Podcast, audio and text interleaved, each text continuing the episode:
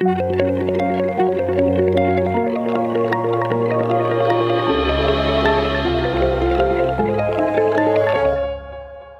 hello everyone. Welcome to Wild and Theology. I am Kaylee. My name is Will. Today, what are we talking about? Today, we're going to have an off the cuff conversation. We didn't really prepare for this, mm-hmm. but it's going to be interesting. Yeah. Well I Well, think. We we didn't prepare anything specifically that we want to say, but we do have something that I at least have a lot to talk about. Okay. Honestly, it's like we do have a topic that we want to talk about, but uh, yeah, it's gonna be it's gonna be a fun little uh, way of approaching it. Before we get into that, though, we just wanted to let you know that we are on social media. We've posted our first Instagram blog post that you should check out at Wild and Theology, same name as the podcast. And we're also on Twitter, where uh, we post quotes, little thoughts we have, or share other things that are going on within the psychedelic community. So definitely give us a follow. Uh, and so we get to the topic at hand, which is, as you probably guessed from the title, about a social meetup we went to and how our experiences were very different in terms of social anxiety, in terms of how we felt about it. So, was there anything you wanted to say specifically before I kind of talk about my thing? No, I feel awful right now. You feel awful. and I just like I'm even like going into this conversation. It's it's like, uh, I'm already in like a weird anxious spa- space, Mm-hmm. And then we're like talking about we're going. It's like going back and reliving like a period of time where I was anxious, like at this event. So Yeah, I'm like yeah. kind of dreading it actually. Yeah, exactly. um, okay, I guess I can So take the it, yeah. lead, and I'll just I'll follow. Yeah, I mean, and, and that's really like the key thing is that like I, we we both went in, and I both I think we were both nervous about it. Like, I guess giving like what the meetup was, we went to uh, the Montreal Psychedelic Society meetup at uh, the mountain in Montreal. It's more of a hill, but it's Montreal, so Calling it out. yeah, exactly. I just call everybody out, even inanimate objects and geographical locations. But um, yeah, so it was. I always feel nervous when I go to stuff like that, and then mm-hmm. I've come to the point though where I always have fun at them. Yeah. and I always end up like talking much more than I thought I would. Yeah. And that was like really my experience with this thing where it's like I went in feeling a little bit nervous as we were walking up. Like I had these thoughts in my head as we were walking up, like, I hope we don't find it. And then we just like give Yeah. up and leave. oh, we tried. You know what I mean? Fuck it, we'll go. I know, like the one of the like the leader there at one point they said like, oh, if it was gonna rain, we were gonna cancel it. And I was Yeah. like, damn it, Yeah. should have rained. Just kidding. I'm joking. I had a great time. I Yeah. swear. But uh, I know I felt the same thing. I was like, when I saw that the rain was there, part of me was like, oh, I really want to like be outside because it's been raining so often, Mm-hmm. but I, I don't want to go. um, but once we got there, like I said, like uh, everybody was very friendly, very welcoming. Like immediately, they course, just like yeah. always feel included, and I, I think that's one of the biggest things that like I have where because of of childhood experiences in in school that I've talked about at like the Stage Purple episode, Mm-hmm. I have like a tendency to to automatically think that it's gonna be like a reliving of that kind of social ostracism. And then every time I go there, it's like, oh, these are adults now who are like good people and they like want you to feel welcome. Mm-hmm. Yeah. You know, but like I just assume that I'm not going to be welcome. Mm-hmm. And it's that like it's that part of like that healing the connection to the tribe, healing the connection to social interaction. Yeah. Really. And then like I said, once we got there, very welcoming, immediately included us in the conversation cuz like they're able to have a conversation, they're adults. Mm-hmm. And then it just went very smoothly and at least for me, I was one of the more social people there. Even Mm-hmm. once we got into the big groups, so we started going off into smaller groups is like they kind of naturally broke into smaller groups. Yeah. I was talking most of the time. Whereas you, for example, were quiet most of the time. And so, like, what were you kind of experiencing during that? Like, why, why do you think that you were so quiet? I don't like this question. Can we not? Like, can we just have a conversation? yeah. Well, Let's no, just, I mean, it'll come up, but like, that's so intense. Why Mm-hmm. were you so quiet? I mean, obviously, I was fucking anxious as hell. Yeah. I was like just not feeling good. yeah. You know, I mean, what you were just saying, like how you were like reliving, not re- you weren't reliving, but how social anxiety Hmm. has come up for you in the past because of, I mean, you've like, you've obviously reflected on your childhood and like figured out.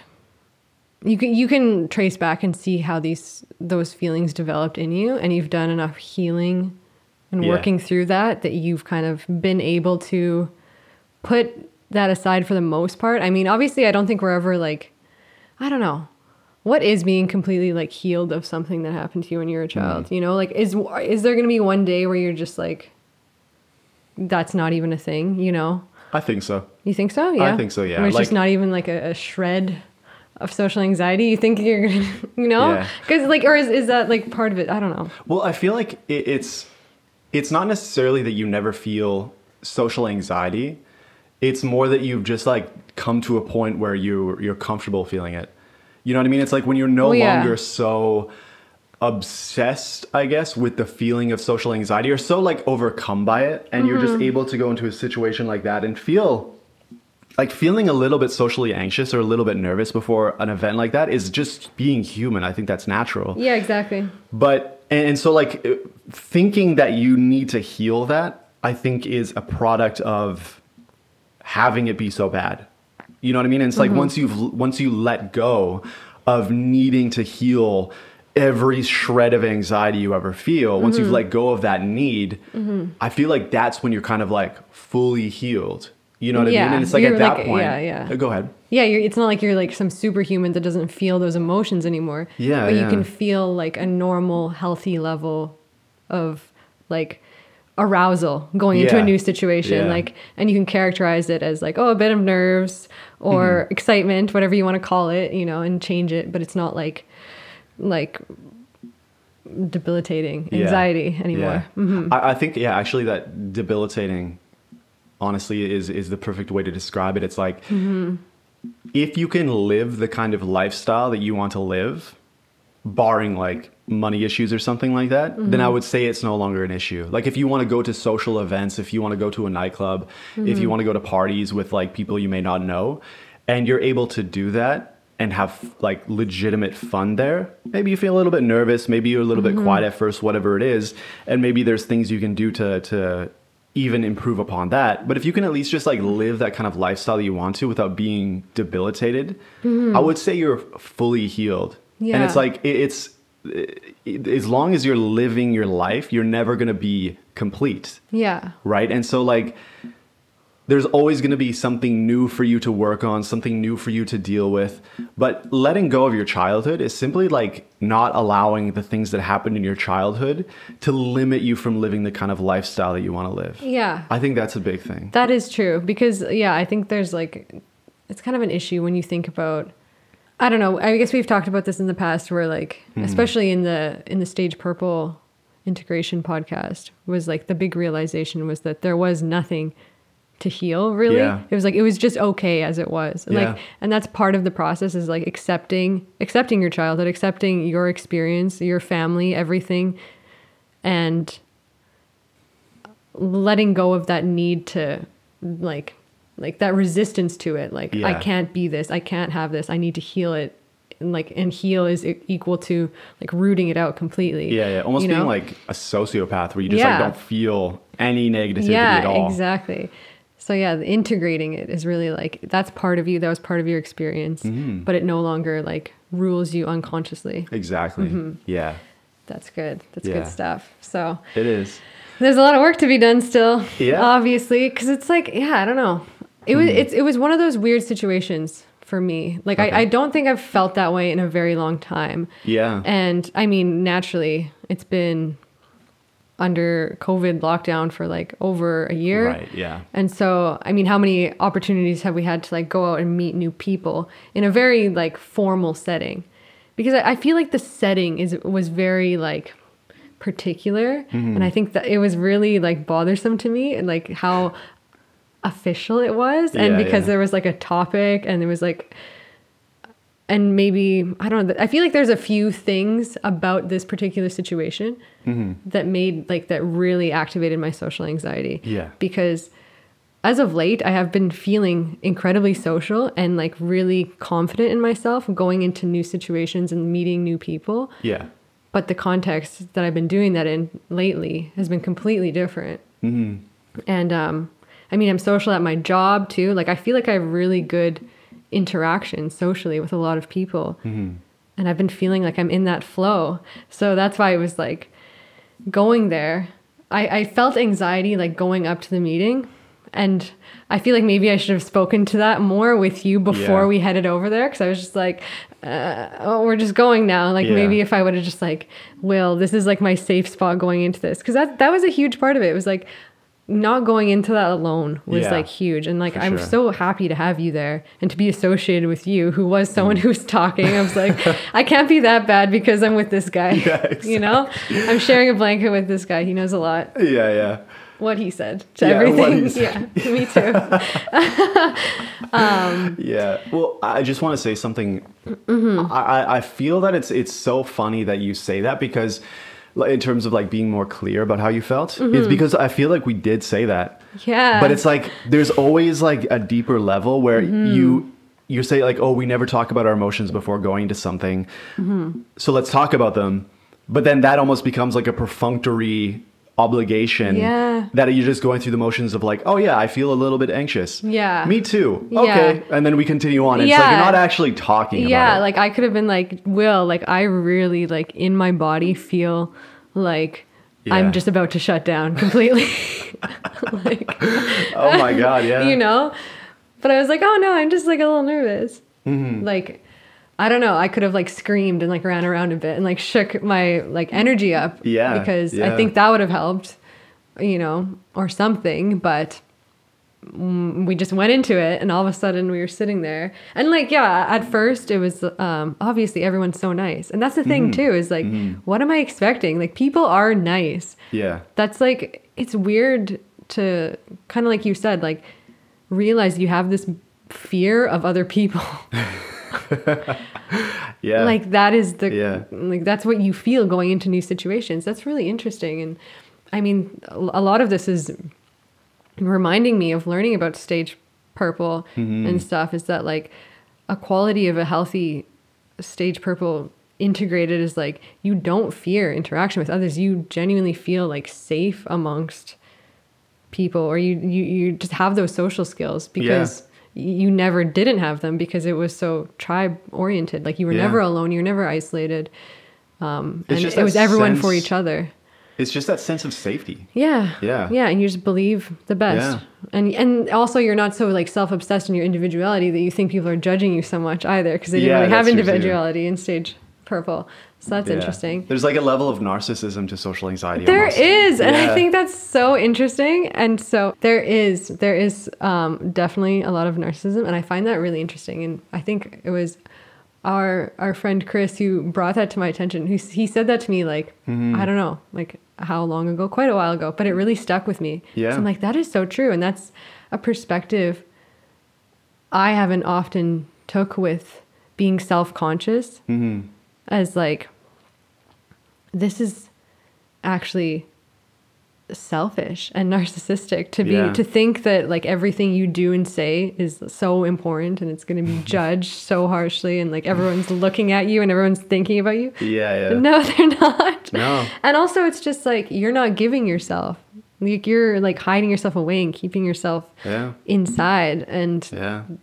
that's not serving the people around you Yeah, do you're that. doing them a disservice. Yeah, exactly. Yeah. you're not sharing yourself. That's selfish. You're amazing. I'm amazing. Yeah, you are amazing. I am, It's and like- I said I shared none of that with that group of people. Well, that's the thing. It's like you say, like, "Oh, I'm associated with this guy, so Yeah. everybody knows I'm cool." But it's like I know who you are, and I know you're cool, and it's like that's why I'm there with you. Yeah, like, I'm willing to be there with you because I think you're someone cool. If I thought you were Uh-huh. like this weird person who I didn't want to share with the world, I'd be like, I wouldn't be your friend. Yeah, to put it simply, you know. So it's Exactly. like, but it's easier said than done. It is. It's so much easier It said than done. is. It is, and like I know that intellectually, I'm Mm-hmm. a great person, but Well, it's even like when I asked you about like, oh, so how was your experience? And you're like, we're like, oh my god, I don't want to talk about it. It's like, Yeah. it's it's it's like this self-reinforcing cycle where you feel anxious and then you feel ashamed of the fact that you're anxious and Mm-hmm. you feel eh, like anxious about the shame and it just like feeds into it where like you can't even talk about it, but it's like that talking about it is how you get over. Like one of the big things that I've been taught about like social interaction is like if you feel nervous, talk about how you're nervous. Yeah. If you're like, oh, I don't know what to say and I'm, I'm shy and stuff like this, it's like talk about how you're shy and you don't know what to say. Yeah. And someone else can like be like, if if they're like a nice person, not going to make Yeah, fun of you, yeah, which yeah. most people aren't. Yeah. They would talk about how like, oh, I remember this one time when I was super nervous and it was so funny, and then it's like it's less of a thing that's just like horrible inside your head. Yeah. Yeah. Exactly. That's so true. And it's just like, and even saying that and just like being able to laugh about it, it's like Yeah. you're working through it. It's just like you get, I, I get so stuck Mm-hmm. in this feeling. Like, like it was almost like while we were sitting there, as time went by, like it, it got worse. It was just like I was like solidifying in the state and it was becoming even heavier and heavier as everyone kept talking and it had like gone longer and longer without me saying anything. It just became so much worse. Yeah. And I was like, it'd be so weird to say something right now Yeah. because like i mean and anything that could have come out besides speaking to how anxious i was would be inauthentic and like weird and it wouldn't feel right you know mm. unless unless i could have unless i had the skill level of getting through my anxiety where i could have completely worked through that in my head and then got into a place where i was calm and then said something interesting Yeah. but like at that at that point after that much time it was like it was so heavy that like I, there was nothing that could have come out mm-hmm. whereas you know i mean that's why people talk about like breaking the ice and saying things at first like oh like if you just say like How i'm nervous polar bear weigh? I'm not gonna break the ice. that's so garbage. that is oh that's funny god. oh my god i'm gonna Yeah, use yeah. that no i'm not i'm really not Yeah. um Well, I think you touched on a really interesting point. Like, the more anxious you become, the more congruent you have to be with that anxiety. Mm-hmm. Because anything else is just too difficult to say because you're so judgmental about it. Mm-hmm. Yeah. Yeah. The most relief was like when we were walking away and I was just like, Will, that was horrible for me. And I was Yeah. like, only then did it like kind of like snap and I like felt my self start like moving internally again. you Yeah, know, it was like I become so like solid. It feels Yeah. Like there's like no flow anymore. Mm-hmm. And it honestly feels like my brain shuts off completely Yeah. Yeah. and all I want to do is like get out. But then also, the, and I, I did. I, there was a, a period of time. I don't know how long, but I was like debating, like, should I just say like I don't feel well, I have to leave, because like that's understandable. And I think that was um that's a debate that I was having was like, is it better to just sit through this and get through it, even if I feel this way, or would it be better for me to stand up and like take care of myself and you Yeah. know calm down and you know recognize this was i don't know not that this wasn't wasn't a, a good a satisfying experience for myself and like do better next time Yeah. or like because sitting through it wasn't it didn't get better It- yeah, it just it, well, like you said, it got worse. Yeah. yeah. It's, so it's just like that. That's a really interesting point. That like it, it was. It, it, it comes with this like balancing act of exposure therapy mm-hmm. without making that exposure therapy a new trauma. Mm-hmm, you know, mm-hmm. where it's like, okay, push through it and just sit there as long as you can, and you'll be a little bit better the next time. Hmm. Yeah, that's true. But sit there so long that it's like it becomes such a horrible feeling, and you're just so frozen and mm-hmm, anxious that you're now too traumatized to try again. Or it's even harder the next time you go which makes it even worse and makes more more likely for trauma to happen in the future. Yeah. You know? That is true but i feel like a big thing to reverse that is talking about it. Yeah. After the fact you know? Yes for sure. Talking about everything? Yeah. I mean, okay, maybe not everything. I've recently been actually like thinking about that more about like like boundaries and like what really needs to talk about. Because I Yeah. be spoken about because so so often I feel like there's this like this narrative that I hold to and I think a lot of people do is like talk about everything. Yeah. Express yourself. And it's like when is that too much? That's a different conversation. well Um I, I feel like there's one little thing that I want to say about that is like the only thing stopping it is knowing that the other person is ready to receive it. Mm-hmm. It like uh, for me personally, I, I try to be in a state of receiving everyone. Like actually, this is a funny little story. Um, Sean was over at at our house the other day, and uh, I like was joking with him where I was like, "Oh man, I have something I need to say. It's a little bit embarrassing, but like I really need to tell you, right?" And it was like I was setting up kind of like a little dumb joke, and he was immediately he was just like, "Okay, man, like I'm here for it." Just immediately receptive. I was just like, "Oh my god, like wow, like I'm so grateful for you. Thank you." Right? And but I was just like, "I want to watch Kingdom of Heaven." and he was just like, "Oh." I was like, "Man, like I'm so sorry. That was so like amazing that immediately you were just like, "Oh man, I'm here for you. Like, let's hear it." Yeah. And I was just like, I'm so grateful to have a friend like that. But that's like the kind of energy that I try to bring with everybody. Like mm-hmm. even even if like, well, I was gonna say even like a stranger, but obviously like you don't know what they're about to tell you. But like with my mm-hmm. friends at least, or with like people who are friends of friends, or whatever the situation is. Like Yeah. at the meetup, if somebody wanted to talk about their mental health issues, I would try to be very receptive, especially at mm-hmm. like a psychedelic thing. Mm-hmm. But I guess point being is that I always try to be very receptive to everybody. But I think also not everybody is like that. And you need to be respectful of the fact that some people are just not either ready to receive or mm-hmm. want to receive, and they shouldn't have to, Yes. you know? That's very true. And like asking that question, like, are you, especially, I think sometimes I'm wary. It's weird because mm-hmm. sometimes if you're like, if you are going to be talking about something really heavy, it's, it's, it's really hard for you, but understand that it is, you're not a burden. And like, obviously, this Yeah. is what friends are for, is for mm-hmm. having those hard conversations. But it's also like, it is hard. It can be hard for the other person as well to hear things sometimes. Or like they're not just not in a place where they're ready to like take on your stuff. Mm-hmm. and so it's like it is a give and take and like a meeting in the middle. And i think i've learned that from being open to share myself but also like having friends who also have mental health issues. So it's like it's really hard. We all just need therapists. Yeah, yeah. but like you know it's like i'm going through something and my friend's like she's going through something and we're like oh i don't want to unload on you because you're in this bad place and like oh mm. i don't know it sometimes there's just clashes it's really hard Yeah. human communication is so hard It it's is. funny because i always think about this when i'm on psychedelics Yeah. i think about like i think the last time i did acid while i was away camping i was having this like huge just like it was like i was seeing the way we communicate at like every single level and like how every single person has like this entire universe in their mind and like all these different experiences like literally every single thing that's ever happened to them. And like and the people around them or have affected them and made them who they are. And then this person as well and like all their skills and abilities and ways of communication. And then like also where they're at like in time.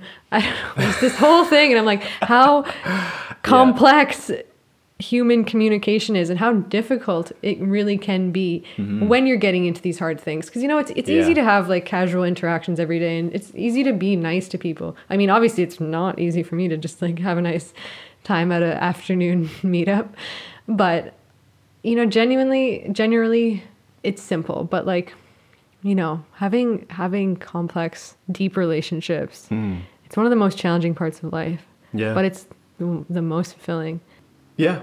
I, I'll, go ahead. I, I feel like that's kind of where my energy is at right now is Yeah. like developing deep meaningful conversations with other people and improving my communication skills on like how I give myself and. Right. how I receive others Yeah. and learning better ways to love other people and to receive them and to like integrate their life experience into to mine to like to really know them you know Mm-hmm. and um yeah like that's that's been a, a big focus of mine lately but like i mean like th- this experience is just like holy shit like, i don't know I, I was so astounded I, i'm still so like i mean i'm not surprised Yeah. i am very anxious i just think it's just like like i said before it's been so long since i've been in a situation like this where it really showed up and i was just like It just came out of nowhere. yeah Yeah. But it, I think it, it just like it just for me it, it just shows how many walls that i have up mm-hmm. in terms of showing myself and like the deeper relationships that i have been forming have been like things that i'm working on it's like a project like Yeah. i'm working on it every day every week all the time like with people who i've known for months or even years it's always getting deeper Right. but to get to the point where I'm at now with some people, it's like that's taken so long. And to sit down with like new, fresh people, like 10 or more, Yeah. I don't know. And like being aware of all these complexities and being aware of the complexities in myself, it's like, I, I don't really know how to, how to, I think, yeah, that, that's where I'm stuck is like getting past that, those walls. And, um, it's really interesting because we're there and like the topic of the meetup we're there because we share this interest in psychedelics Yeah. which is i think ironically enough it's like well i don't, I don't know if i would say this is like the hardest thing for me to talk about it's definitely not um, it's something i've been learning to get more comfortable with talking about psychedelics like sharing with new people that this is something i'm passionate about and something that's things that have like my trips that have affected my life deeply and shaped who I who I am.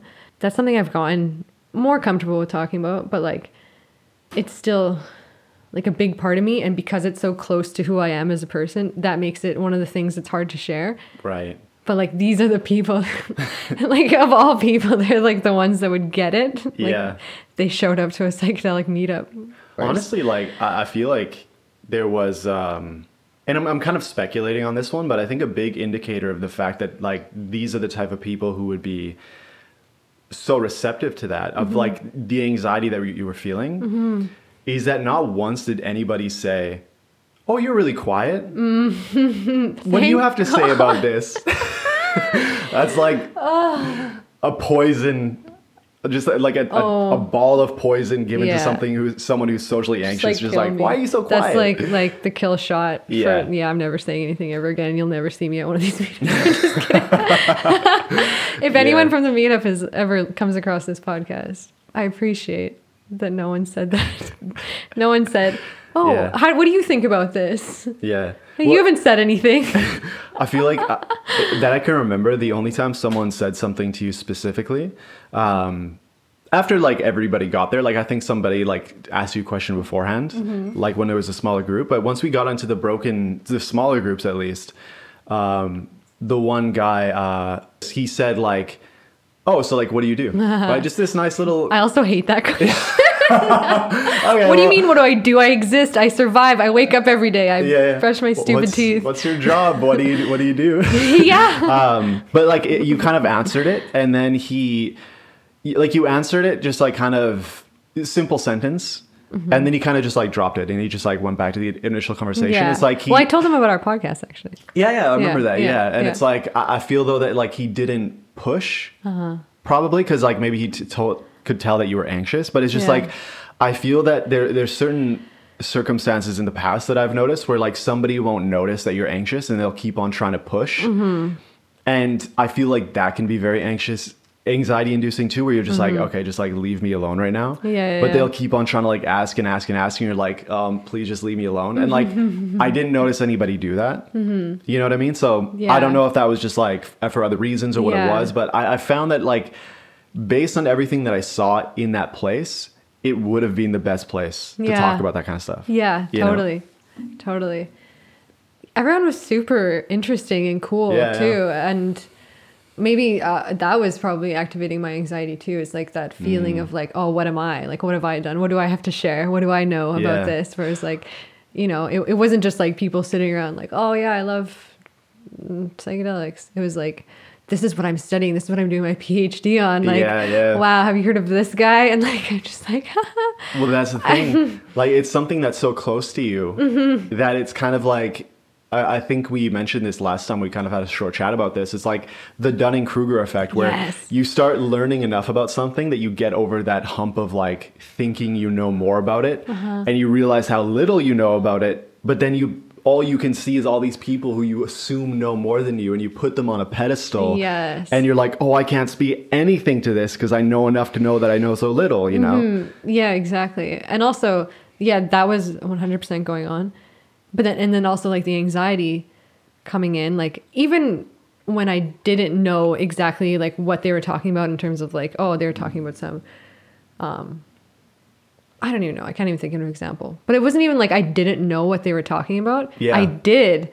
I knew. And like sometimes, like especially there was a girl, a woman sitting next to you, and Yeah. she was saying so many things. I was like, yes. And I was like, it was really resonating with me, and I, I found it really fascinating. But it was just like the anxiety kept me from like I was like, uh, can't, like I can't. I said, and like even if I and like obviously maybe I shouldn't say this because that's reinforcing the anxiety, but I believed that even if I were to like inch out some kind of anything, some kind of like yeah, I feel that way too, it would just it would just stop or I'd embarrass myself because Yeah. because there was too much anxiety that like it was blocking that flow of mm. conversation where I was like where I could let go of that anxiety and share my ideas, you know? Mm-hmm. Because creativity and conversation and like talking about ideas, that's like it's like a higher cognitive ability. Like I feel like maybe like I I feel like you are one of those people who thinks that way a lot. A lot. And like Thank you. of course. I mean, and like you're used to it. Right. You're used to it. And I'm not I'm not saying like I'm not used to it. Like I, I do like talk Yeah. about it, but then obviously like the anxiety comes in. But like um it's something that requires like a lot of um like flow. Like Mm-hmm. it's creative to be like you're not just like regurgitating things you've read in a book like you're using your own language to describe things that you've learned and obviously you've learned it well enough that you're actually at a, a point where you're able to talk about it and converse with it and someone saying something to you and you're taking that in and you're synthesizing with all the information you have ever taken in and you're creating new sentences and it's flowing out of you and it's in a conversation. There's like it's it's beautiful. It really is. And it's like an amazing way to connect with people. Yeah. and you know it's amazing. And i Yeah. i, I want to be able to connect with people that way because it, it's so when you're doing it and you're in that flow with someone you're Mm-hmm. and especially with other people who share a passion with you it's it's beautiful That's so much pressure. Yeah, To live up to that. That it's like no wonder you're so anxious because like Uh-huh. you like yeah, it's just like you want to be a part of that so bad that like wanting it so bad makes you freeze because you're like, what if I do it wrong? Yeah. What if I don't fulfill this role as like the psychedelic podcast person? You know what I mean? Uh-huh. It's like, what if I what if I say something and they think I'm dumb? But it's like, again, Yeah. everyone there would have been like, oh, like what do you have to say about that? yeah exactly You know? and it and it's just like the state of anxiety like the physical state of anxiety too and like Yeah. like i was saying like that solidified like rock feeling without any flow or like movement at all Yeah. is like it was it's like almost it's near impossible to reach that state of connection even if i were to like inch out For sure. little bits of yeah me too Well, like that's so funny, but I, I can I can completely relate. Like I I I think in grade ten was the first time I ever like joined some like extracurricular thing. I joined like the musical, grade ten or eleven. I can't remember which, but uh, it, it was like my first time really being like in a social situation like that besides just like being in class or something or like hanging out with a friend or a couple friends. Mm-hmm. And i was so anxious just all the time just like dreading going. And when i was there i i like i love the fact that that i was there mm-hmm. but i was so awkward and so anxious that it was like difficult to do anything. And like i mm-hmm. had like my social anchor that i like attach myself to and i feel like i can be in this chaotic environment with him. Mm-hmm. But it actually got so bad that he turned to me and he was like dude you follow me like a shadow. Mm-hmm. Like I like you, you're fun, but like go talk to other people. And it like it got annoying to him. And like to be socially anxious and told like you're being like Oh, God, awkward. I'm like, oh my god, you're, I knew he was right, but it Yeah, like it yeah, hurt yeah, so much like to be kind of rejected like that. But and I also like, to be like "Ah." oh people notice they see it exactly, exactly. And Uh-huh. so like, but, and I look at that and how I was, and it, it took a long time to be to come to the place that I am. And there was a lot of embarrassment. There was a lot of humiliation. There was a lot of doing dumb things and saying dumb things. But it's like you just you just persevere, and eventually you just get to a point where like you don't think about that anymore. And like you mm-hmm. kind of talked about where like you kind of like deconstructed this high level conversation that you can have at a, at a thing like this. And and that's like you you've you've identified a no, uh, you now have like a, a, a known incompetence, mm-hmm. right? And then now you mm-hmm. need to move that into a known competence mm-hmm. and to an unknown competence is where like you don't have to think about it, you can just do it, right? But it's like you have to get there. Yeah. You know, like there there are like these like the the four steps of like unknown incompetence. You don't know you suck. You know you suck. Known incompetence. You are good with known competence, but it takes effort to be like that. And then the unknown competence is just natural. Yeah. So you have like this path, and I remember actually first learning about that, and I was like. Oh, okay. I know that I suck. That's cool. Now, How the fuck do I get to like Mm-hmm. Yeah. not sucking, even if I have to think yeah. really hard about it? Yeah. but it just slowly comes Yeah. it just slowly comes and like bringing consciousness like this conversation and talking about how you feel Uh-huh. is part of how you become better That's so true. Yeah. Yeah. exactly. This is like therapy for me right now.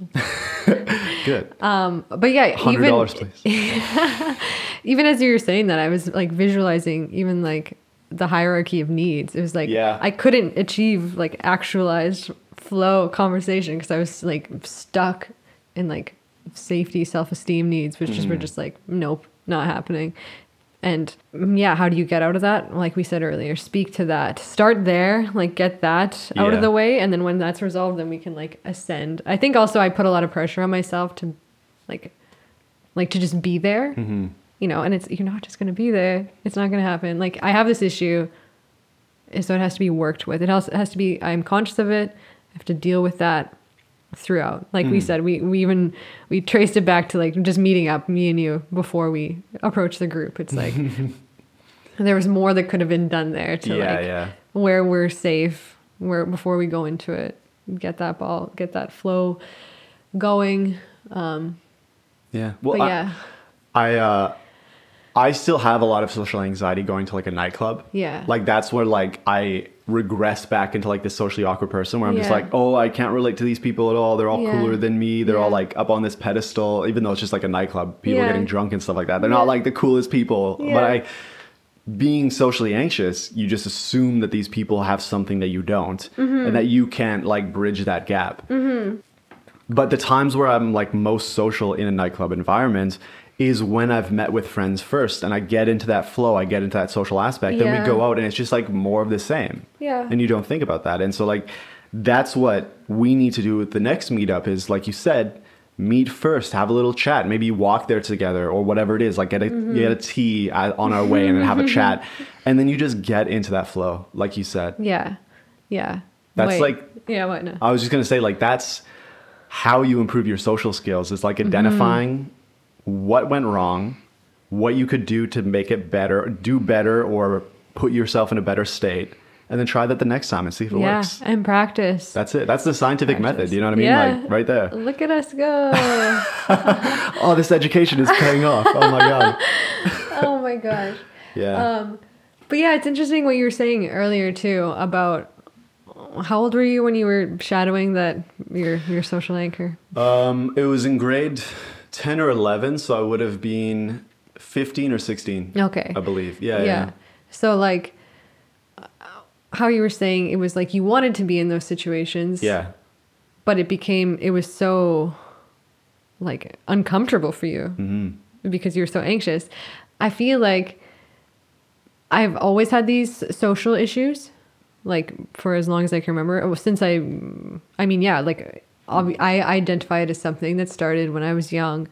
I learned certain things, repressed certain things into my shadow. Voila, I'm an anxious person. Right. Um, Yeah, I've always been anxious too. Yeah. Like I my I, I remember like being um like five and my mom being like, "Oh, he's just shy." Yeah, You know what I mean? So like it, it's been something that I've always had. Yeah, it's interesting because I've also like looked back and thought like think re- remembered how reinforced that was in me. Yeah. Like oh, she's so quiet, she's so polite, she's such a pleasure to have Yeah, yeah. in class.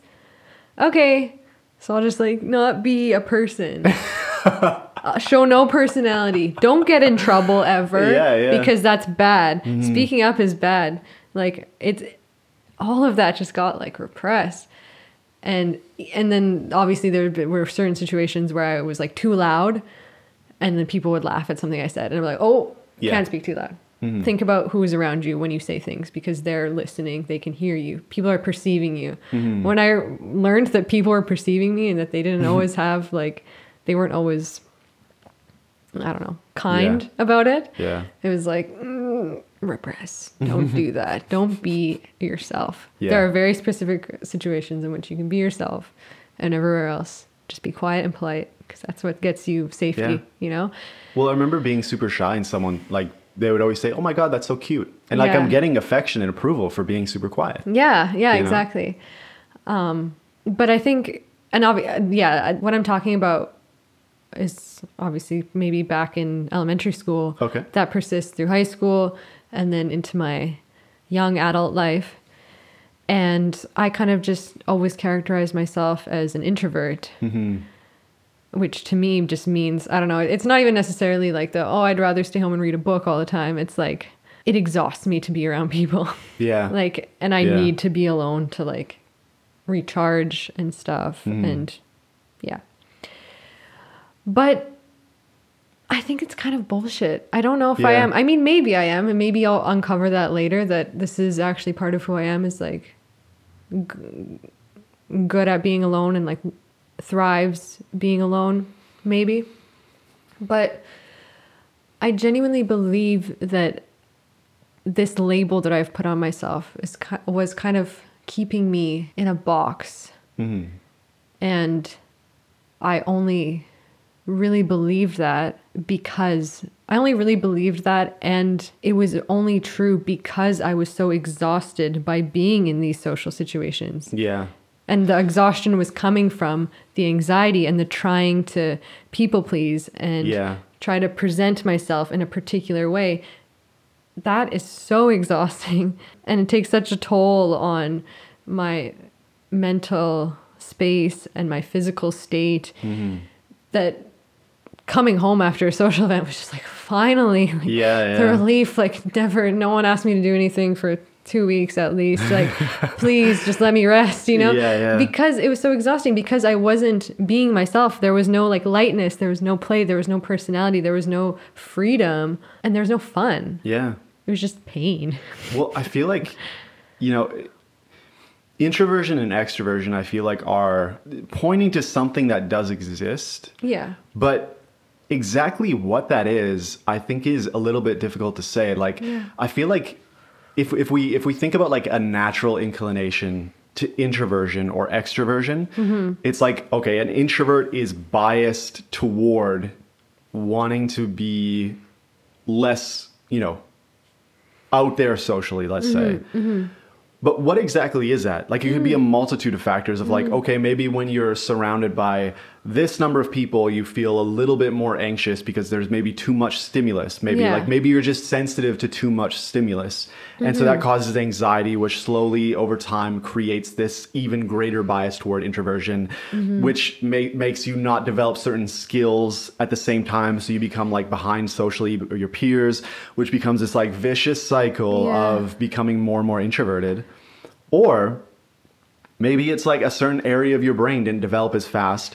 And so you develop the ability to like understand that other people could have opinions faster than you could understand how to uh, put yourself out there socially, mm-hmm. right? Like, and again, like I don't even know what that means specifically for brain areas, mm-hmm. but like certain little tiny skills that you develop faster than others cr- mm-hmm. creates sort a sort of bias that has a runaway effect for the rest of your life. Mm-hmm. And then we end up being adults where we hear this like story about there's introverts and there's extroverts. Mm-hmm. And you're like, oh, I'm an introvert. And so again, you start like consciously feeding back into that and mm-hmm. thinking like, oh, as an introvert, I am just always going to be a little bit exhausted after a Yeah. social meetup. Yeah. Where it's like, I mean, maybe not always. It's just there's certain skills or certain mindsets that you have that make you exhausted, such as mm-hmm. like persona fatigue, mm-hmm. right? Persona mm-hmm. fatigue is where you uh, are so are spending so much energy trying to have a certain front or be a certain person, like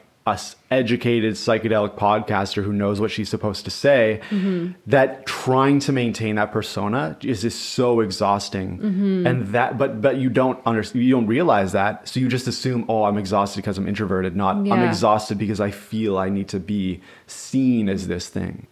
And sometimes it's not even necessarily a skill thing because mm-hmm. I've known people who seem to be the life of the party who are super outgoing and easy to talk to.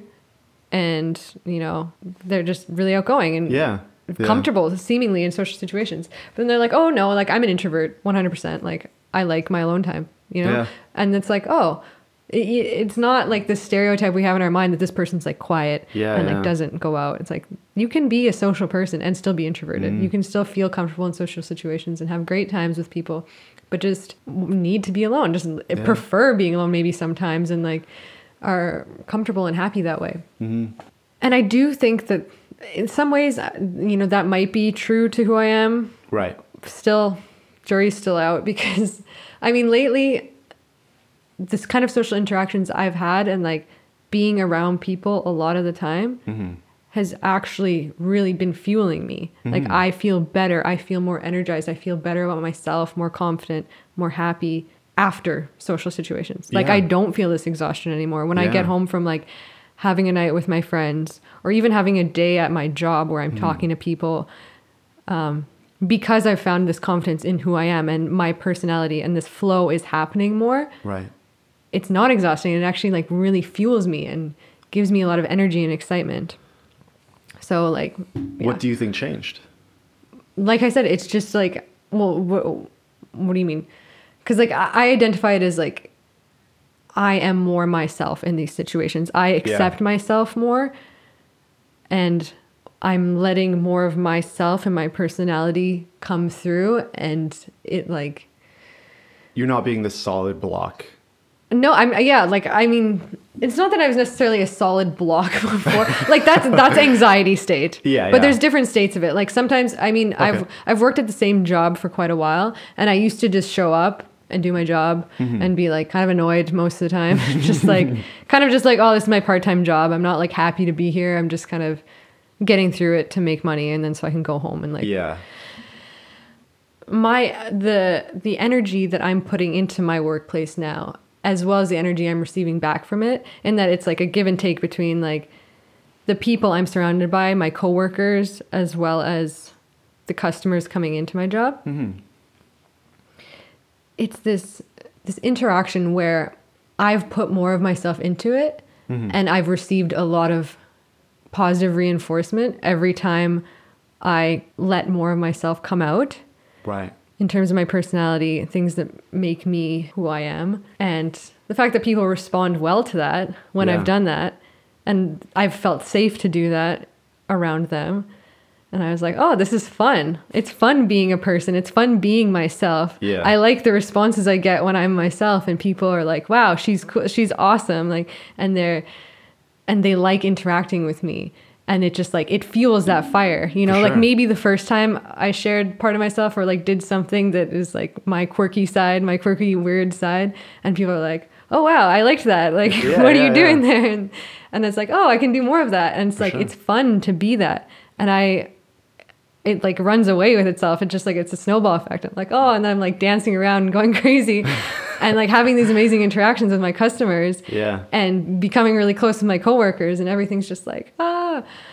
And it's all just fueling that. And Yeah. it and that's really that carries over into my life and how I feel about myself. Like I go home and I'm like, wow, I love who I am. I like myself. You're fun. You're awesome. You're interesting. You're, and it feels good.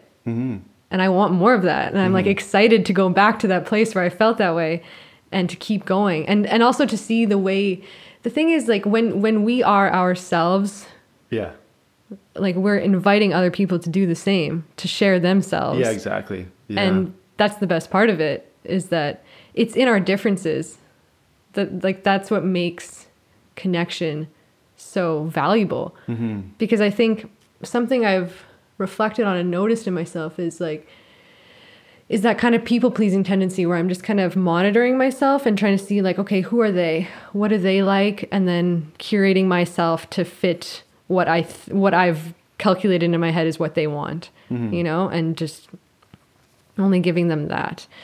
But being around different personalities, different people, and knowing on a, on a mental level that people don't want that person that like they don't want someone to just like agree with everything they say and like the exact same things they like and hmm. just be like polite and nice and quiet. Like people don't want that. And it's hard to break out of that when like i said that that was what was reinforced in me was like a good thing. And i'm like i don't want to i don't want to talk about things that are unique to me. I don't want to i mean i've talked spoken before about how I don't even want to share music with people because I'm Yeah. like, what if they don't like it? And it's like a reflection of who I am. Ah. you Yeah, know, like it's yeah. simple things like that, but like, I don't know, it's a big deal, Mm-hmm. and that's what makes. But when when you share, even if it's like they don't like it, even if it's something they don't like, or not that they don't like it necessarily, but they've just never, they're not exposed to that before. Mm-hmm. It's just like that's what makes you interesting and cool and a joy to be around. That's why people that people want you. Mm-hmm. Mm-hmm. And that's the thing, like you when you're like eh, like I guess the first thing that comes to mind is like you you start you sta- started dropping that persona. Mm-hmm. That persona that you feel you needed to be a certain way or you feel you needed to be a certain way for the benefit of another person, like the people pleasing thing. And you slowly were your authentic self and then like you said got like positive feedback for that. It's because like you've done enough inner development where you are like a cool person. Mm-hmm. You know what I mean? And then, like, I, some people might be kind of like taking a step back at that. Like, maybe like, what do you mean? Like, What is a cool person? what is a cool person? but it's just like, you have some people who are just like not nice people. They have a lot of like really negative beliefs about others, or they're very judgmental.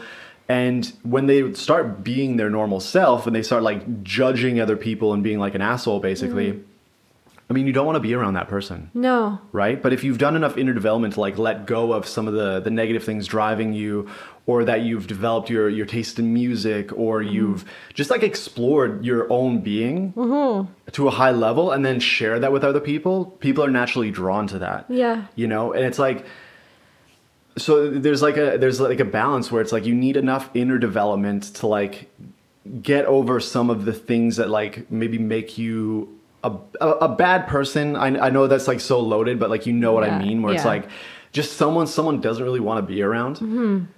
And then you start doing that outer development to learn how to share it with somebody. And a lot of the time, like you could be very like an inner de- innerly developed person, but your ability to share yourself in like a relatable way is so far behind Mm-hmm. that you come across as weird. And I feel like a lot of weird people just don't know how to share their authentic self in a way that's relatable. Yeah. Where it's like you start droning on about like D&D or some other like very nerdy thing and people are like this person is so boring to listen to. I don't want to you know, I don't want to listen to them and like you think it's oh because I was talking about D&D. It's like no, you were just being boring. Yeah. You were just doing it in a boring way. When you Yeah. think about like Sean's huge into D and D. Mm-hmm. Uh, Henry Cavill is huge into D and D. Like he's a massive nerd, Mm-hmm. but Sean's extremely exuberant about it. Where you get excited by D and D, and like Henry Cavill is like a celebrity, so maybe that's a little bit different. But like he, he still seems like a very charismatic dude, right? Yeah, yeah. And so it's just like it's all about your ability to share that information, that authenticity Yeah. with other people. That's you so true. And it's like it's always pushing yourself to do a little bit more to be able to like either convey your authenticity or kind of reflecting back and saying like, oh, was I doing that in a way that was unrelatable or made it like put the other person in like a non-receptive state Mm-hmm. where they like what I was doing was just like sharing my authenticity, but it was in such a way that just like made them close down. And it's just like you need to be able to reflect on yourself Mm-hmm. while at the same time not doing it in a way that's like toxic or like beating yourself up Yeah. because that's what makes you more of that like solid block of anxiety which makes you even more unrelatable or like if people feel that anxiety off of you they may not know you're anxious but they just like feel that something's wrong. Mm-hmm. And they may perceive that as like you being like creepy or you being weird or something like that when you're just being anxious. Yeah. right? And so it's like that puts even more pressure on you because now you're like oh my god i can't be anxious or people think i'm weird but it's like it's just a slow process. It's just putting yourself out there a little bit more, like going to events with people you know, and just like putting yourself in a position where you can be as l- least anxious as possible, mm-hmm. but just like pushing each time. And just like always being like that persisting, always like loving yourself, giving yourself more love, and like being okay with being anxious Yeah. is huge and that's why meditation is so valuable it's just like mm-hmm. learning to be okay feeling whatever emotion you are it's like how would you feel about the way you currently feel mm-hmm. if the way you currently feel was exactly how you were supposed to feel Yeah. and it's like oh well i'm supposed to be anxious right now so like there's no point shaming myself for it oh it's, it's not that big a thing Yeah. and much easier said than done of yeah. course Yeah. but I found that like asking myself that and really reflecting a lot on that while I'm feeling a certain negative way relieves so much of the pressure to be different. Yeah. You know, it's like, Yeah. oh, I'm just this is how I am, it's fine. Yeah. No worries. Exactly. It's really about accepting yourself, accepting yourself where you're at, mm-hmm. and just like, yeah. I mean, with accepting, not just being like, oh, okay, it's like my cross to bear, but like loosening up a bit because I mean that's exactly what I've pointed to is just like the solid block, uh, and like needing to get into that flow state. Yeah. Like obviously that's like the highest achievement, the goal. Yeah, yeah, yeah. Massive flow state conversation but anything you can do to like loosen up your energy i find and like and i think part of that is is laughing and being playful and being honest and just Yeah. like like if you're anxious like laugh at yourself. Like it's silly that i'm anxious. It's silly that i like it's it's funny. Like ha ha ha. Yeah. like i'm not this weird w- creepy person. I'm just anxious. I'm just experiencing this thing because of whatever reasons and like we're gonna get through this. It's Mm-hmm. not a big deal. Like try to make it less of a big deal. Yeah. And it Um, really if you're around people who would judge you negatively for that, you don't want to be around those people. no you know? exactly Uh, that's what I was going to say before that I completely forgot. I, I paused for Okay. like 30 Yeah, seconds. yeah. No. Um, but uh, I just wanted to say, like, uh, I lost it again. Fuck. Uh, um, oh my God, what was it? Oh, yeah. Um, if you're like, okay, I remember this time. Um, yeah, like if you if you present some of your authenticity and someone doesn't like it, then they, they just don't like you. There's also that that reality. It's just like that's okay. Like, oh, well, you don't like who I authentically am. Well, then we just don't get along. That doesn't Yeah. mean that like there's nobody else in the world who would ever like me as I am. It's like uh, just it's okay. Like Mm-hmm. Yeah. just it's okay. You're not my person. We're not going to waste each other's time trying to like become friends or whatever it is. I'll move on to somebody who's like more in line with my authenticity. Yeah, it's fine know? if people don't like you. I think that's something that is hard to accept. Yeah. It's like, oh, people are people are just not gonna like you sometimes, and it's fine. I mean, I haven't accepted that. I'm Hmm. scared of that. I'm scared of people not liking me. It hasn't happened in a while, but also that's because uh, sometimes I'm not my most authentic Yeah. self. Maybe if I was like the craziest, most authentic I could possibly be, some people would be like, "Yeah, that bitch is wild." like I'm gonna stay away. Yeah, yeah. you know, and that's fine. But like, I, I think I saw this quote not that long ago, and it was like, "Be yourself, so that people who are looking for you can find you," or something like kind Yeah. of cheesy, but it's so true because when you're your authentic self.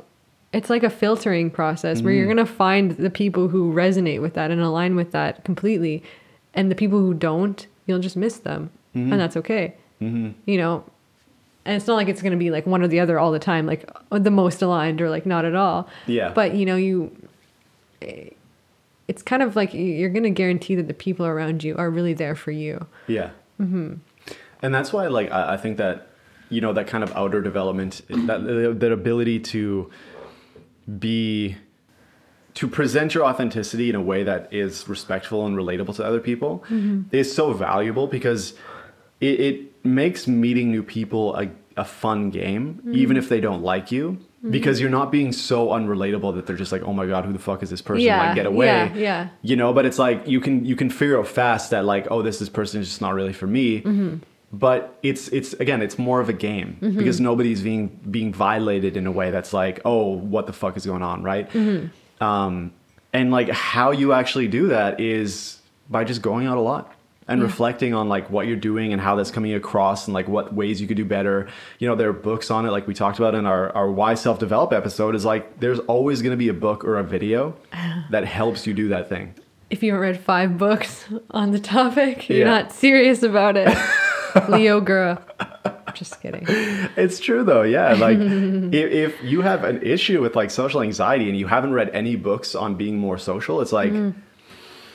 How Mm-hmm. Well, much do you really like- want to get over that thing? Yeah, yeah, exactly. It's like a priority. Like, what are you going to do about it? And I mean, it's not even just books. Like, Mm-hmm. there are YouTube videos, there are like a number of things that you could do. Yeah. But yeah, it's out there, is what we're saying. is like, there are resources, there are ways. You You're sure. not stuck the way you are.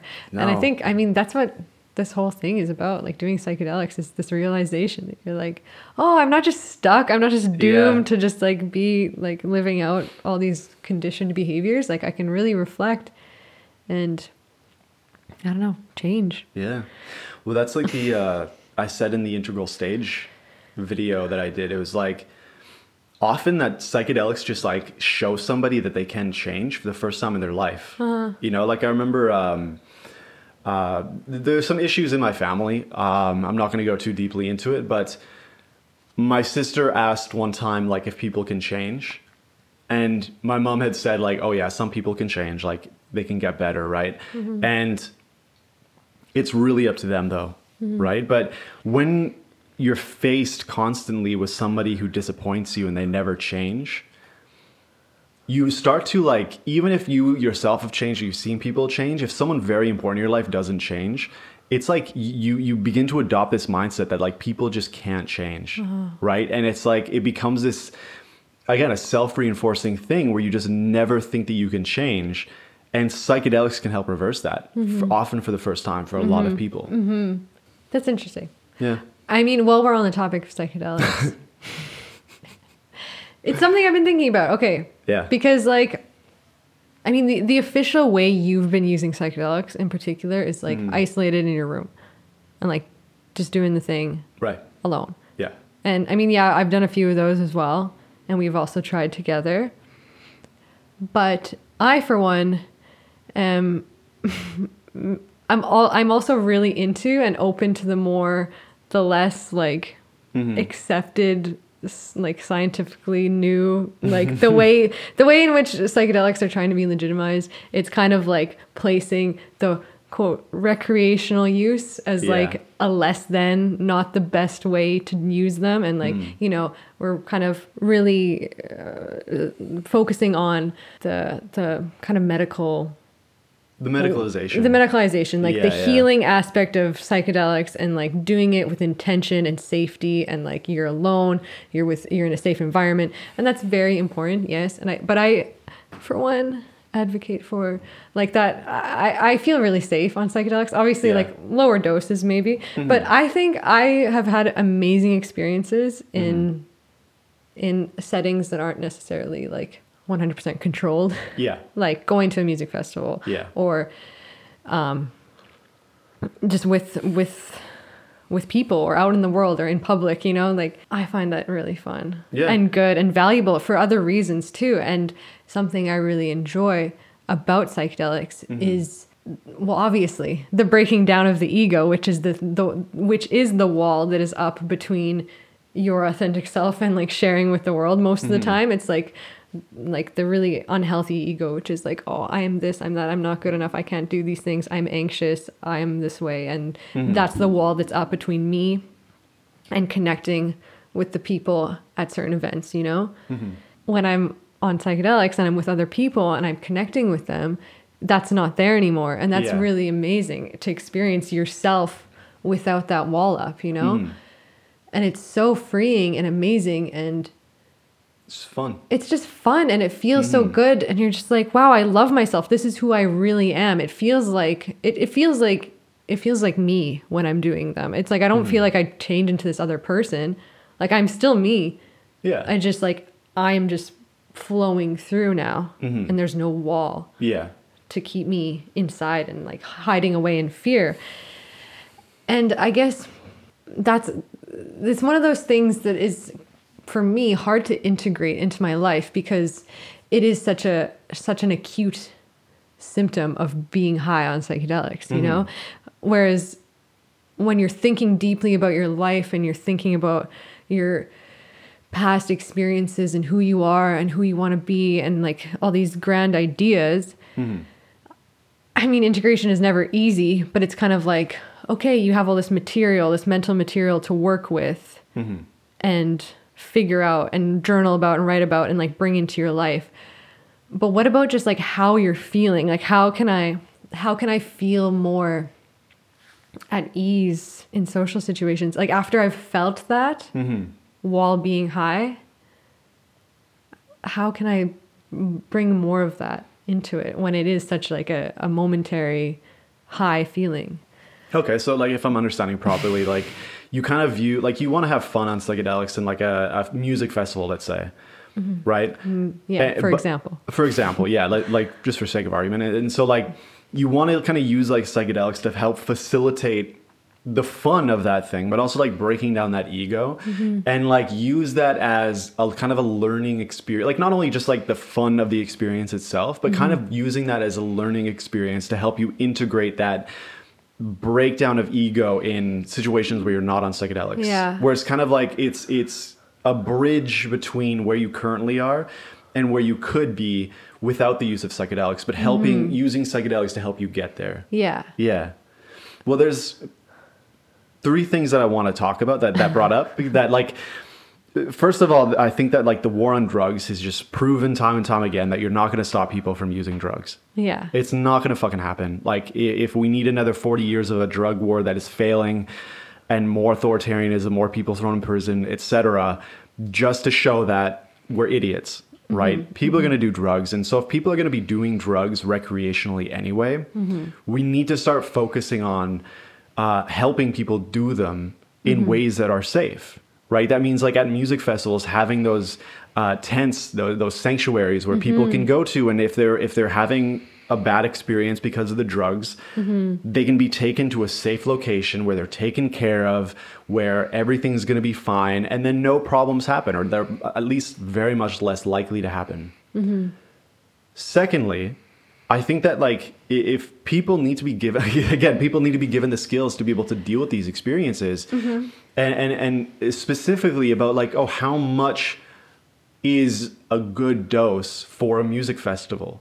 If you want people to use psychedelics safely, you need to have uh, programs that teach them oh if I'm going to be using acid, how much do I need for somebody of my body weight? How much have I used in the past for that? Is that like a good dose for me? Mm-hmm. Or if I'm using MDMA, like how's it like what's a good dosage? What's a good method of taking it for this specific use that I want? Mm-hmm. If you want people to use drugs safely, they need to know this stuff. Mm-hmm. They need to know it, right? And so again, like legalizing it and making it a shameful thing that they have to do in secret where there's not a lot of research about it, that's not how you get enough knowledge to be able to teach safe use of these things. And finally, my final point is that I have resistance to using them in re- recreational settings mm-hmm. because I don't want to need to use them to mm-hmm. have a good experience, mm-hmm. right? And it's like you talk about like, and, and I think you kind of like mentioned this, where it's like you're not using them because you feel like you need to use them always for an every occasion to get past this ego. You're kind of mm-hmm. you're talking about like using it to as a bridge to get there. Mm-hmm. I feel that like the goal should always be to like come to a place where you don't need to take a psychedelic or even mm-hmm. drink to be socially uninhibited. Of course, You know, it's yeah. like I, I feel that like a lot of people say like, oh, liquid courage, like that's a huge guy thing, like liquid courage, and then I'll be able to talk to girls at a club or something, or mm-hmm. uh, I'll u- I'll use alcohol to become socially uninhibited, uninhibited, so that I can have fun. That's a problem.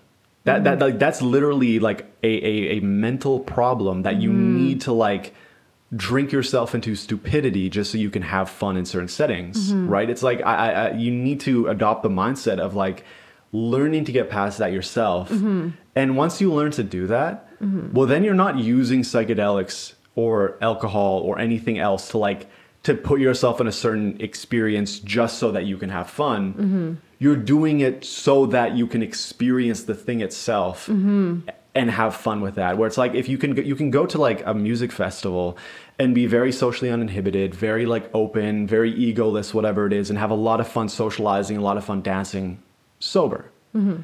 But if you go to a music festival and you're that kind of person and you do acid, well, then you're like experiencing like this unique psychedelic experience mm-hmm. because it's just the fun of the thing itself. Yeah. And that's perfectly fine. You mm-hmm. should like we, we we should be able to experience those things mm-hmm. in a safe environment with the right knowledge and the right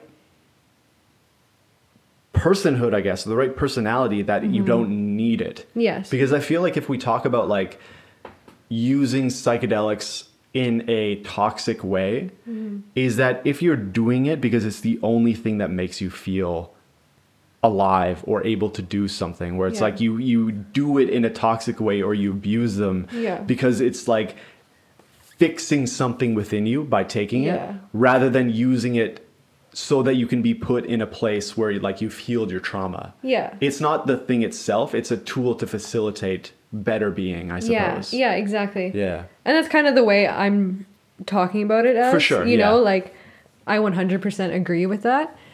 Um, and I think it's it's it always like maybe irritates me a bit when that always has to be a caveat. Mm-hmm. Like, but I shouldn't need it. It's like okay, yeah, obviously, Mm-hmm. but like. Of course, you shouldn't need it to it, but yeah, what I am talking about is like to experience it together. You know, like that is this the, that is the goal. Like when I do mushrooms with somebody or if I do acid with somebody or if I do MDMA in a social setting, right it's like we're doing this together to experience this thing. Mm-hmm. And I wouldn't do I mean, yeah.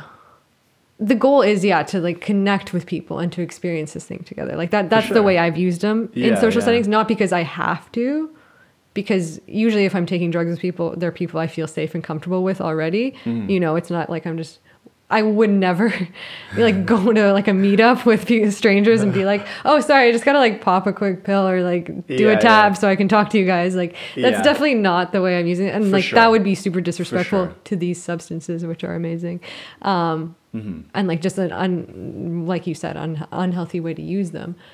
But I think that's the one of the best parts of it. You know, Yeah, yeah. like it's like it's not even just about healing necessarily, or like healing in the traditional medical sense of like Yeah. healing. Like this is a problem, we've fixed it. Right. You know, it's like I find it healing to be in a room of with my f- closest friends and to be high and to be like just experiencing myself and Mm-hmm. experiencing them and connecting with them like that in itself is such an incredible life experience that Hmm. like that that stays with you and that that changes you Yeah. and i think that's amazing and and those are the kind of experiences that i want to be having that's kind of how what i'm open to in terms of my psychedelic experience you know it's not just Mm-hmm. Yeah. me in my room thinking about my trauma you know Yeah, like i want yeah. to dance and connect like that is healing it's not just like oh that's just fun and healing is something you do in your room yeah yeah you know exactly. it's like it's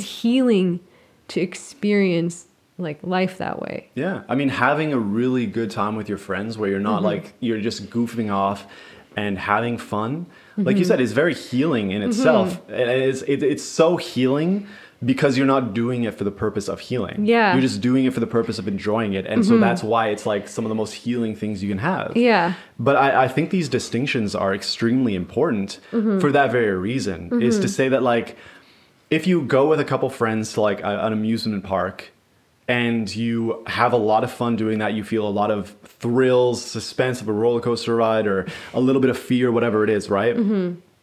You've experienced like an altered state of consciousness that you mm-hmm. don't usually experience with some friends that you just are enjoying yourself with. And it's like, mm-hmm.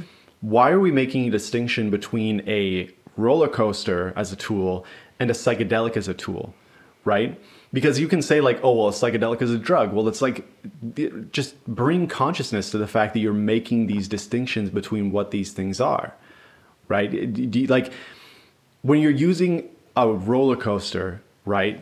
You're literally injecting your brain full of certain neurochemicals and stuff like this that like make you feel a certain way mm-hmm. right it's like you're literally giving yourself drugs to mm-hmm. feel a certain way. It's just you're not ingesting it. And so for some reason, we've created this distinction, mm-hmm. right? And it's like some distinctions are absolutely important. We make a distinction between um, asking for consent, for example, and not asking for consent. You can say, well, like you can you can go into these weird language games to try to like find a way that these distinctions are useless, but it's like nobody's trying to like make those distinctions. I hope anyway. Yeah, yeah. And so some distinctions do matter, yes. Yeah. But I guess my point is, is like, why are we necessarily making these distinctions when it comes to roller coaster rides or a horror movie or you know going to a all you can eat buffet and you're literally ingesting this stuff and you're feeling high from that. Mm-hmm. But then when we talk about psychedelics, it's suddenly not good, and you can say, okay, well the psychedelics are more dangerous. Well, all those those three points I've issued before are ways we can make it less dangerous, mm-hmm. right? Mm-hmm. Roller coasters are extremely dangerous, mm-hmm. and so that's why we do what we can to make sure they're functioning properly, that they're not going to break down, that you're a certain height to ride it, etc.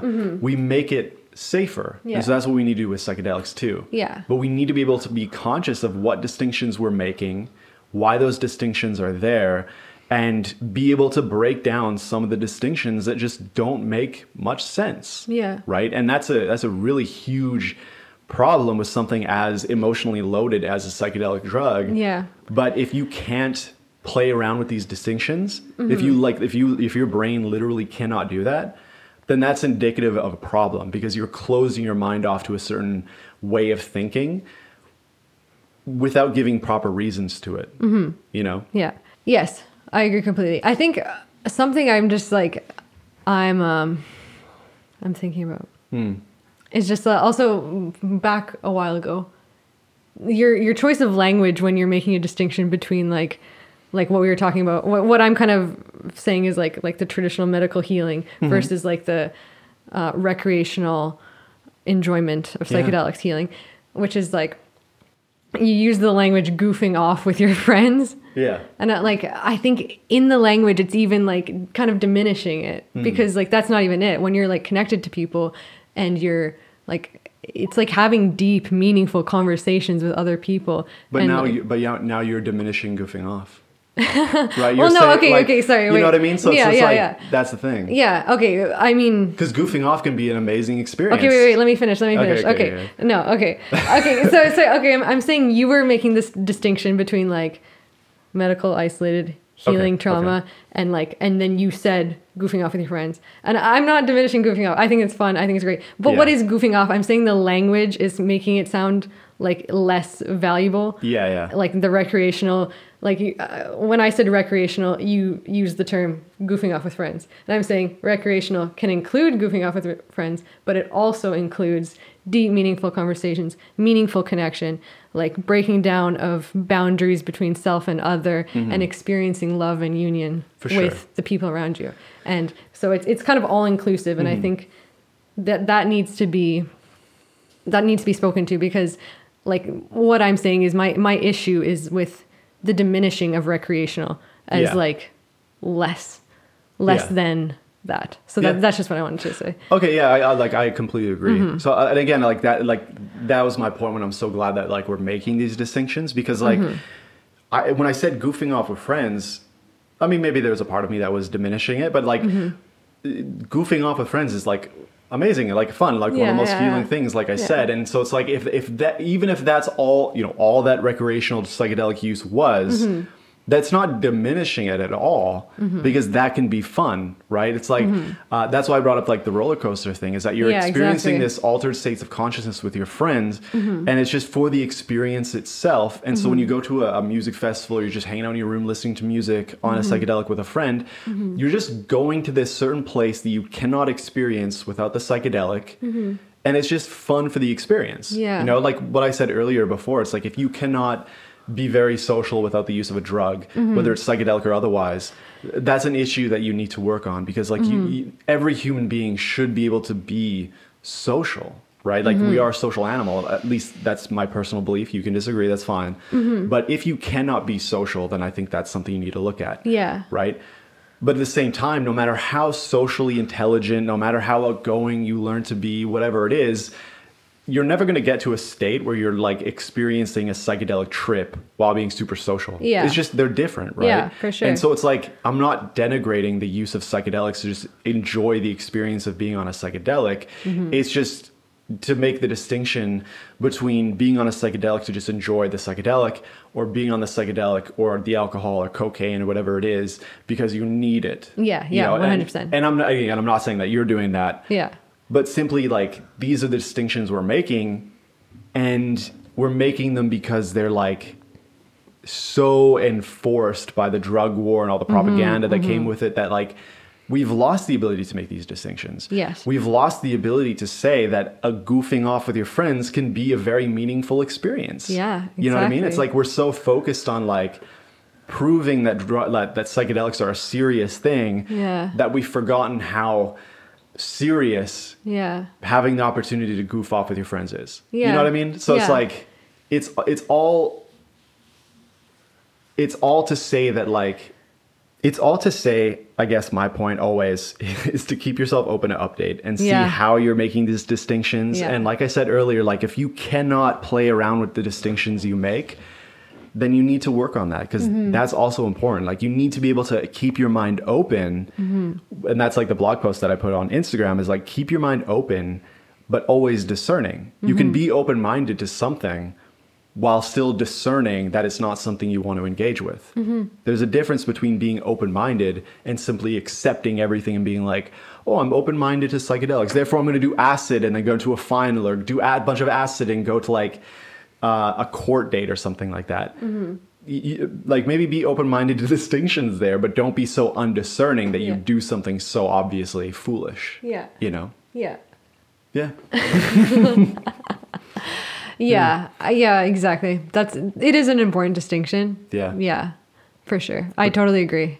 I just I I, I do think these things are important to to talk about because like I think especially when we're when we're here we are talking about social um, engagements. It's mm-hmm. like that's one of my favorite things to explore in altered states of consciousness is like who am I? How do I connect with other people? Mm-hmm. And like who am I when those walls are down? And basically, when when I first started this conversation, this part of the conversation, my question was exactly like, how can I bring more of that into my regular life, in my regular consciousness? Mm. Like, that was the question. Yeah, Is like, I love that feeling and I think it's so valuable and I see those experiences as so valuable. Um, and that's kind of where I'm at is like, that's always where I'm at with psychedelics is that was so deeply meaningful. How can I bring more of that into how I Yeah. am in my regular, my normal consciousness? Yeah. So it's, yeah, definitely not about needing them. Yeah, absolutely, absolutely. And it's like, um, and again, it, it just comes back to the education part. Is like you need to be able to, you need to have the skills to either discern that for yourself or discern that for someone you know. Mm-hmm. You know what I mean? Like if it like. It's difficult to always be so self-aware that you see yourself. You're able to see when you're using them ineffectively or unhealthy, hel- unhealthily. I don't know. uh, yeah, in an unhealthy way. Yeah. Um, and so that's why it's good to have friends around you who can point that out when you're using them in an unhealthy way. Oh, yeah. Right? And so it's just like people, if, if you want safe society, you need people who are better able to discern. Yeah. And any, any system of education, any system of law that puts people in a position where they're less discerning, that's going to lead to problems. Yeah. And that's exactly what the drug war has done. Yeah, exactly. You know? I, honestly, I think this is a really valuable conversation to have, and Yeah. I, I'm sure everyone could hear the resistance in my voice when this conversation started. I was like, no, I don't want to talk about this Mm-hmm. anxious experience. But as we said before, talking about it is one of the most important things you can do, and just yeah, breaking down those walls that are keeping you from being the self you want to be, your Mhm. real authentic self, really Yeah. because that's the best state to be in Yeah. and from keeping you from being in that flow state as much as possible Mm-hmm. you know just creating more of that in your life Yeah, and I mean that's why I wanted to have this conversation because I, I feel like there was a lot of things we said that could be valuable. Like even if somebody's never heard that, like if, when you're being self-conscious, you're being a little bit narcissistic to think that people care about you that much. Yeah. It's like or you're not giving of yourself so that they can receive you Exactly, you know? and it's like- a disservice it is a disservice, and it's like that. That's it, it's it's it's freeing to think people don't care about me that much mm-hmm. when you're that socially anxious. Yeah. It's freeing to think, oh yeah, when I'm talking to somebody and like showing them my authenticity, I'm doing them a service by like just giving them an interesting experience of my being and them in turn to me Yeah. right and so that's people who've gone through this kind of experience of being socially anxious i felt like there was a lot they could learn from the difference between our experiences Yeah. and if if nothing else then they've been given a good model of how to like sit down with somebody and like talk about these experiences to mm-hmm. find a better way of approaching them in the future. Mm-hmm. Mm-hmm. Like self improvement or self development is about persistence. It's about always trying and trying again and reflecting back and saying, what could I have done better? And then going to try again. Yeah. And always just like keeping that optimistic persistence, you know? Yeah. Yeah. Thank you for suggesting we have this conversation. I, I got a lot from it. Me too. Thank you for having it with me. Thank you. Mm-hmm. And thank you so much for listening. Yes. Thank you all for being here today. Yeah. Um, like we said at the beginning, if you want to follow us on social media, at Wild and Theology, Twitter and Instagram. Uh, also, the Integral Stage podcast I mentioned is on YouTube. Just search Integral Stage, William Edmiston. I'll put my I'll put the link in the description. Check it out. Went really well. Ooh, they know your last name now. Oh my god. Yeah, that's okay. It was gonna happen eventually. You know, I don't really care. No. Um, thank you. Thank you. Goodbye. Bye.